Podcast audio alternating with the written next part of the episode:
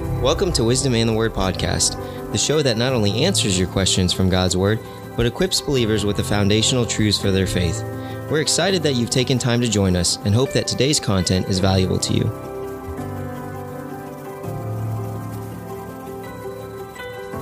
In today's episode, Pastor Wiley continues his study through the book of Hebrews. Welcome to Wisdom in the Word. We're glad that you're joining us here on this Tune Up Tuesday. We appreciate you taking time to watch us. If you're watching us on Facebook or you're watching us on YouTube, uh, we hope that you will like and uh, you will comment down below. Let us know that you're there, that you're watching. Even if you're watching later, share this out to somebody else who might be interested in studying the Bible uh, with us and uh, encourage them to take a listen as we continue on in our study of the book of Hebrews. Uh, just a reminder of course, uh, today, uh, Hebrews uh, chapter number 12 is where we're going. Uh, we have several other things that are happening, of course, this week. Uh, tonight, we will be having our uh, community prayer outreach. we'll be out in the neighborhoods this evening. We hope that you'll join us at 6.30. Additionally, tomorrow evening, we've got our midweek worship service. And then as we continue on, lots of other things happening throughout the course of the week uh, things planned, and uh, we hope that you will uh, just you know mark down some of those things uh, that are coming even as we go into the weekend. Uh, the vertical teens have their bowling outing coming up uh, on saturday as well as the single saints lunch that's coming up at 12 o'clock on sunday as well. Vertical's got their snack after the sunday evening service and lots of other things that are happening as we move into this month of june. Lots of folks are traveling and gone as a result of vacations and so we hope that you will pray for them as well. We are uh, today uh, looking at Hebrews chapter number 12, and we're picking up today in verses 4 through 11. Hebrews 12, 4 to 11. I'm going to take just a brief break here, let everybody grab their Bibles, turn over there, and then I'll start, start the audio version of the podcast today. Welcome to Wisdom and the Word. We're glad that you're joining us for this Tuesday broadcast. On our Tune Up Tuesday, we are studying the Bible together. And to this uh, study, we are going through the book of Hebrews and studying what the writer teaches us, teaches the Jewish community, and also teaches us as we read it about the Lord Jesus Christ and Him being better. Uh, there's a better sacrifice, there's a better priest, there is a better uh, better sacrifice which was given for us at Calvary. Today we're in chapter 12. We're going to begin reading in verse number 4. We'll read down through verse number 11. The Bible says, Ye have not yet resisted unto blood, striving against sin. And ye have forgotten the exhortation which speaketh unto you as unto children. My son, despise not thou the chastening of the Lord, nor faint when thou art rebuked of him. For whom the Lord loveth, he chasteneth and scourgeth every son whom he receiveth. If ye endure chastening, God dealeth with you as with sons. For what son is he whom the Father chasteneth not? But if ye be without chastisement, whereof all are partakers, then are ye bastards, and not sons. Furthermore, we have had fathers of our flesh, which corrected us, and we gave them reverence.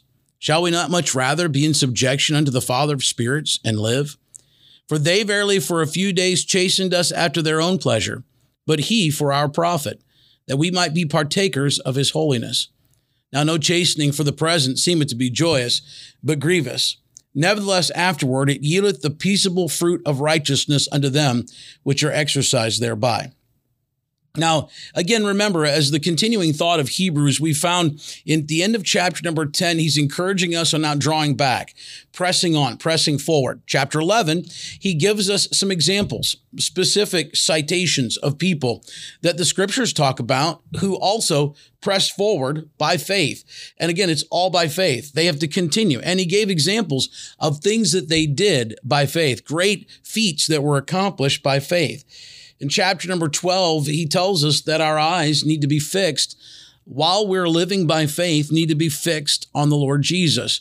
Uh, there are a lot of things that can hinder us and drag us down. We need to remove those things from our lives so that we can run the race that God has given us, the race that Jesus ran already, and He is the author and the finisher of our faith. Now, as we continue on today, as we pick up in chapter number four, the writer helps us understand the ramifications of not removing some of these things, not removing those sins, and not removing those weights with do, which do beset us.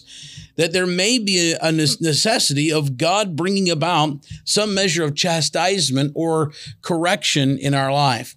I've entitled this particular section, Disciplined in Love disciplined in love.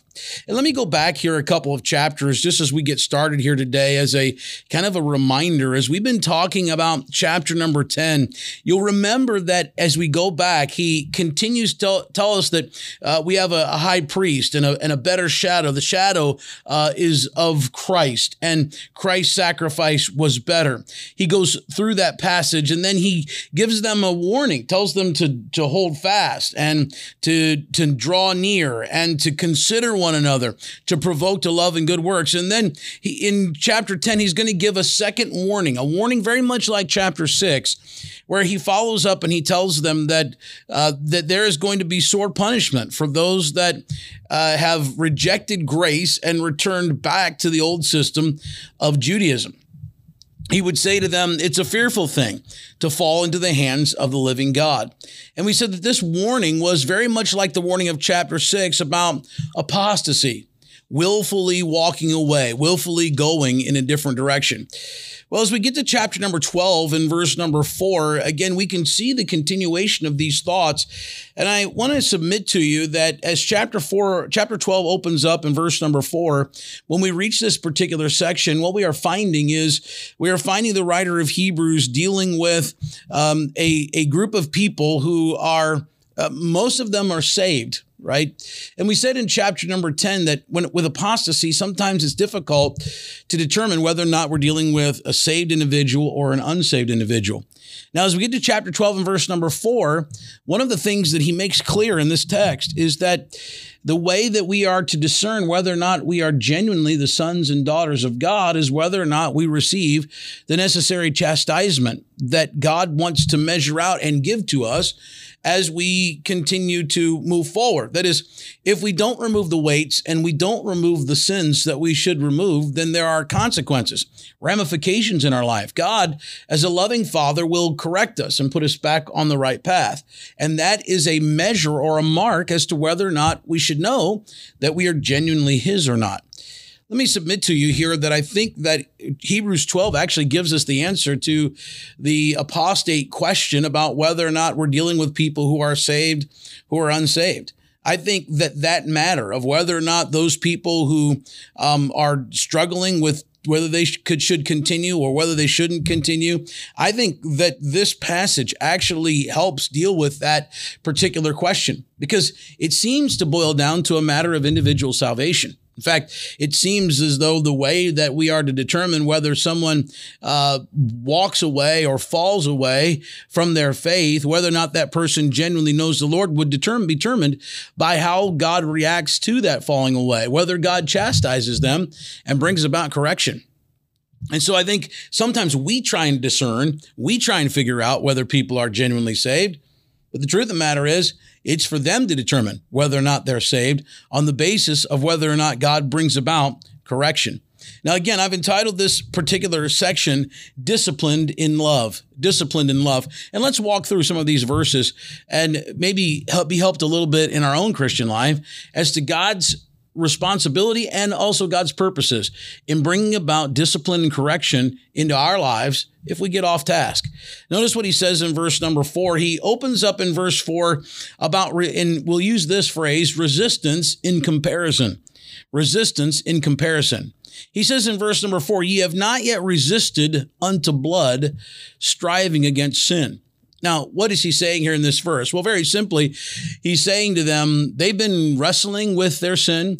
They've been struggling with their sin. They've been striving and resisting uh, the sin. Again, these sins that he talks about in verse number one. But remember here in verse number four, he's telling us that you haven't resisted unto the point of blood. That is, there's no blood that's been drawn your fight and your warfare has not been a warfare that's ended in your death or ended in some form of punishment. That is, it can get worse and it could get a lot worse. as you've been striving against sin, as we strive against sin, we know that our warfare is not against flesh and blood, but it's against the spiritual work that's going on in us. And the writer here is simply saying there are some that have resisted and they have said no to sin, what they knew was sin, and as a result, it cost them their life. He's telling the people in Hebrews that they should continue to press on and press forward because their resisting has not yet resulted in that. Their resisting has not brought about any sort of, of physical punishment or, or even their own death in their culture. And so in, in essence, while they have suffered and while they experience some measure of suffering, their suffering is nothing compared to those that have had to choose life or sin or death or sin, as he speaks of here in verse number four. So he talks about resistance in comparison. That is comparison to the people we talked about in Hebrews 11 and to others. Many of them knew people who, when they chose not to sin, they chose also death in that moment because of the the the government authorities and because of the people that were demanding that they bow and that they obey. And so he helps us with that understanding of sin. And, and really and truthfully, when we talk about resisting sin ourselves, we don't resist in that fashion either. Uh, we, we have the freedom and the choice. No one is compelling us to do something against our free will that would ultimately end in our death if we chose not to do it. And so there is a, a great truth here in, in our, in our passage here that kind of helps us. Uh, many Americans, uh, they continue on in their sin and they continue on in their struggle against sin and they don't get rid of their sin because there's no one standing over them. There's no real consequence for either keeping their sin or getting rid of sin. Now, there is a consequence, and we know that in the next few verses, that consequence is God's chastisement, God's judgment, God's correction, which is going to come upon their lives. But again, when we compare ourselves with generations that have gone before, we have it pretty easy. You'll notice in verses five and six, he moves from talking about resistance in comparison to a reminder by citation. He gives us a reminder in verses 5 and 6. He's quoting from the Proverbs, from Proverbs 3, verses 11 and 12. The Bible says here in verse 5, And ye have forgotten the exhortation which speaketh unto you as unto children. My son, despise not thou the chastening of the Lord, nor faint when thou art rebuked of him. For whom the Lord loveth, he chasteneth, and scourgeth every son whom he receiveth. If we go back to the book of Proverbs for just a moment and we reference these two particular verses in Proverbs chapter 3, verses 11 and 12, we find very clearly that the writer of Hebrews is giving us a citation. He says in Proverbs 3:11, "My son, despise not the chastening of the Lord, neither be weary of his correction. For whom the Lord loveth, he correcteth, even as a father the son in whom he delighteth." And so Paul is reminding us, or the writer of Hebrews is reminding us about in verses 5 and 6 of the citation of Proverbs 3, verses 11 and 12. He's reminding us that even Solomon back then told his son that he needed to be careful of the chastening of his father. Now, of course, in Proverbs 3, when we talk about uh, Proverbs is really kind of dealing with the father son relationship. And the father son relationship in Proverbs is intended to be a reflection of the father son relationship spiritually. That is, when we trust Christ as Savior, God becomes our heavenly father. And there's a warning there in Proverbs about the chastening of the Lord. And he's going to tell us that God scourges or he chastens all of the children. He says in this passage that he scourges everyone whom he delights in. That is, is his delight is in you. He wants to correct you and keep you on a path. And so he reminds the, the people there, and we need to be reminded, right? We need the reminder, just as we read here in this passage and we're reminded today, or if we are in the in God's house and we're reminded, or we're in our devotional time and we're reminded, we need to be constantly reminded of these things. You know, the scriptures were written for our admonition and our exhortation as a reminder of the things that we know of God. What do we know of God? We know that God is a loving God, that He delights in us, but also when we take our delight away from Him, God wants to help us restore our delight in Him. And the way that He does that is it bring, brings about chastisement, correction into our lives. Proverbs 3 is, are those verses. And the writer of Hebrews here is quoting those verses to help us be reminded of the fact that God wants for us what is best. And we know that God will pursue that in our lives, and the way He pursues it pursues it is through loving, um, loving correction, loving discipline in our lives. And so he gives them a reminder by citation in verses five and six. Then in verses seven and eight of our text, he talks about relationship with confirmation. Relationship with confirmation. You know, a lot of people struggle with their salvation. They struggle sometimes with doubts about their salvation. Uh, we sometimes we overthink the fact that we know the Lord and sometimes we're in disobedience and we wonder if I was really saved, would I do those kind of things? Would I act in that way? You'll notice in verses 7 and 8, he's going to tie the concept of chastening and correction to this matter of relationship. In fact, he says in verse 7 if ye endure chastening, God dealeth with you as with sons. Now, out of this quote from Proverbs 3, he's now going to tell us that if God is chastening, chastening us, he's dealing with us as a father does his children. That should bring a measure of comfort to us. Even though we know that that chastening is not pleasant, even though we know that we shouldn't be in a place where we need the chastening, it should be an encouragement to us to know that God is chastening us that God does love us enough to discipline us. And this is the same with our children. When we give our children discipline, when we give our children correction, it is a measure, it is a, an example of love. It's an example of our love for them. It's an example of the fact that we are showing them that we are putting boundaries up in their lives for their own good, for their benefit. I know children don't receive it that way at first, and they don't receive it or understand it until they get older. They don't have the appreciation for it when they're young. But as they get older, they do have an understanding and they do have a, an appreciation. And there should be for every child of God an appreciation of the fact that God is dealing with us because it is a confirmation that not only he loves us, but that we are his child.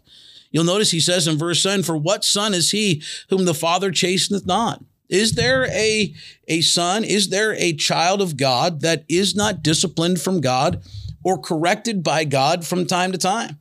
The answer to that question is no. Every one of us need correction. Every one of us need discipline from time to time. God has to deal with us. And when he does deal with us, when he does bring about correction in our lives, it is a confirmation of the fact that we are his child.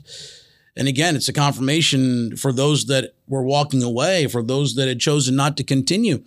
Uh, that they were his child as well, as God is dealing with them. Verse 8, he continues this thought. He says, But if ye be without chastisement, whereof all are partakers. And the conclusion of the writer of Hebrews is that everyone is a partaker. Every child of God is a partaker of discipline or correction at some point. He would say, Then are ye bastards and not sons. Again, to be a child of God, to be legitimately born again, is to come to Him by faith and to receive what He has done for us at Calvary it's not based on our works or our baptism or any such thing. It's based solely and primarily on our faith and trust in Christ. And when we do that, we are genuinely born again, adopted, and brought into God's family. As a result of that exchange that takes place, we are his child. And the only people that, again, the only people outside of this correction are those that are not his children. He says, if you're without chastisement, then you're bastards and not sons. If these people that are coming and they're choosing to willfully walk away, they're choosing their sin and they're keeping their weights, and God doesn't deal with you, God doesn't speak to you, God doesn't help put you back on the right path, then it's evidence that you're not his child at all. And so he helps us understand this connection of relationship that God often deals with us in the matter of conviction, uh, bringing conviction to our heart, desire to get our hearts and our lives right with Him and walk with Him in a particular way. In verses 9 and 10 of our text, he talks about reverence in correction.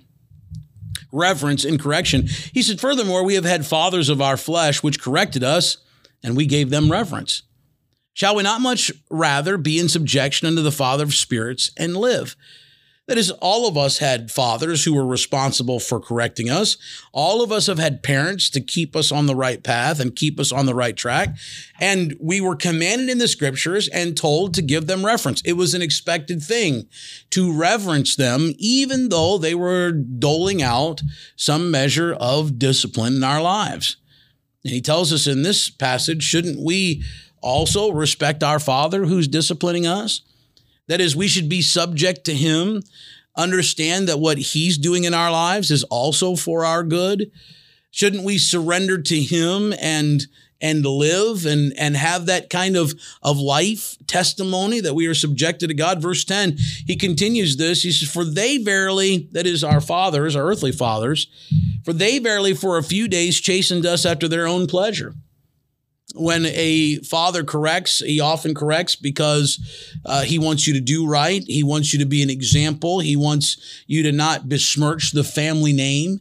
He wants you to not bring reproach upon his name and his reputation. And so he's again teaching us here in this passage that we give them respect. And when they do it, they do it oftentimes for their own benefit and their own pleasure. But that's not the way that God chastises us. He would say, but he, that is God, for our profit, that we might be partakers of his holiness. God's desire is not just for his own name's sake, but God's desire is for us for us to live in a certain way that we benefit, that we can receive the benefit of his blessings and his hand of blessing can be open to us in our lives. That God, when he benefits, not just for his own profit, but for our profit, he does what's good for us in our lives. And then in verse number 11, we find out that as we submit to that discipline, as we surrender to that correction, and God's doing it for our profit, there's some results that take place that are very constructive. And that's what we see in verse 11 results that are constructive. Verse 11 Now, no chastening for the present seemeth to be joyous, but grievous. That is, we never go to the woodshed with God and are happy about it. It's never pleasant to be in that place. But again, pleasant and necessary are often two different things. And what we do for our children is necessary, and what God does for us is necessary. Because you notice the end of the verse, he says, afterward, after the discipline, after the chastising experience, it yielded the peaceable fruit of righteousness. That is, the goal here is for God to bring you back to a path of righteousness, choosing right things, holy things, just things, to live in that way, to live a life that reflects the fact that you've been rescued by the gospel.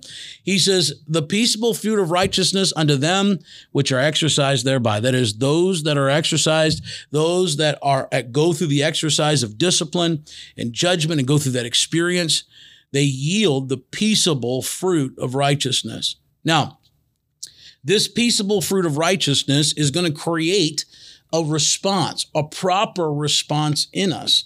Notice he said it's the peaceable fruit of righteousness. And that's what he's going to deal with beginning in the next verses, beginning in verses 12 to 17. He'll pick up and he'll talk about how the peaceable fruit of righteousness will yield some results or a response in our lives to that correction and we'll pick up there next week. Well, we want to thank you so much for joining us here at Wisdom and the Word. Uh, we're thankful that you've joined us for Tune Up Tuesday. Now, remember, on Thursday, we'll be answering your questions. If you have questions that you'd like to submit, we want to encourage you to email us at podcast.watw at gmail.com. Podcast.watw at gmail.com. It'll be a great help to us if you would submit those questions. We'll add them to our list and we'll continue. We hope to see you on Thursday. Thank you so much for joining us for this Tune Up Tuesday here at Wisdom and the Word. God bless. Thank you for listening to today's episode of Wisdom and the Word podcast. If you've enjoyed today's episode, we invite you to support us by subscribing, rating, and reviewing this show on your favorite podcast app and sharing something you've learned on social media. Thanks again for joining us, and we hope to see you next time on Wisdom in the Word.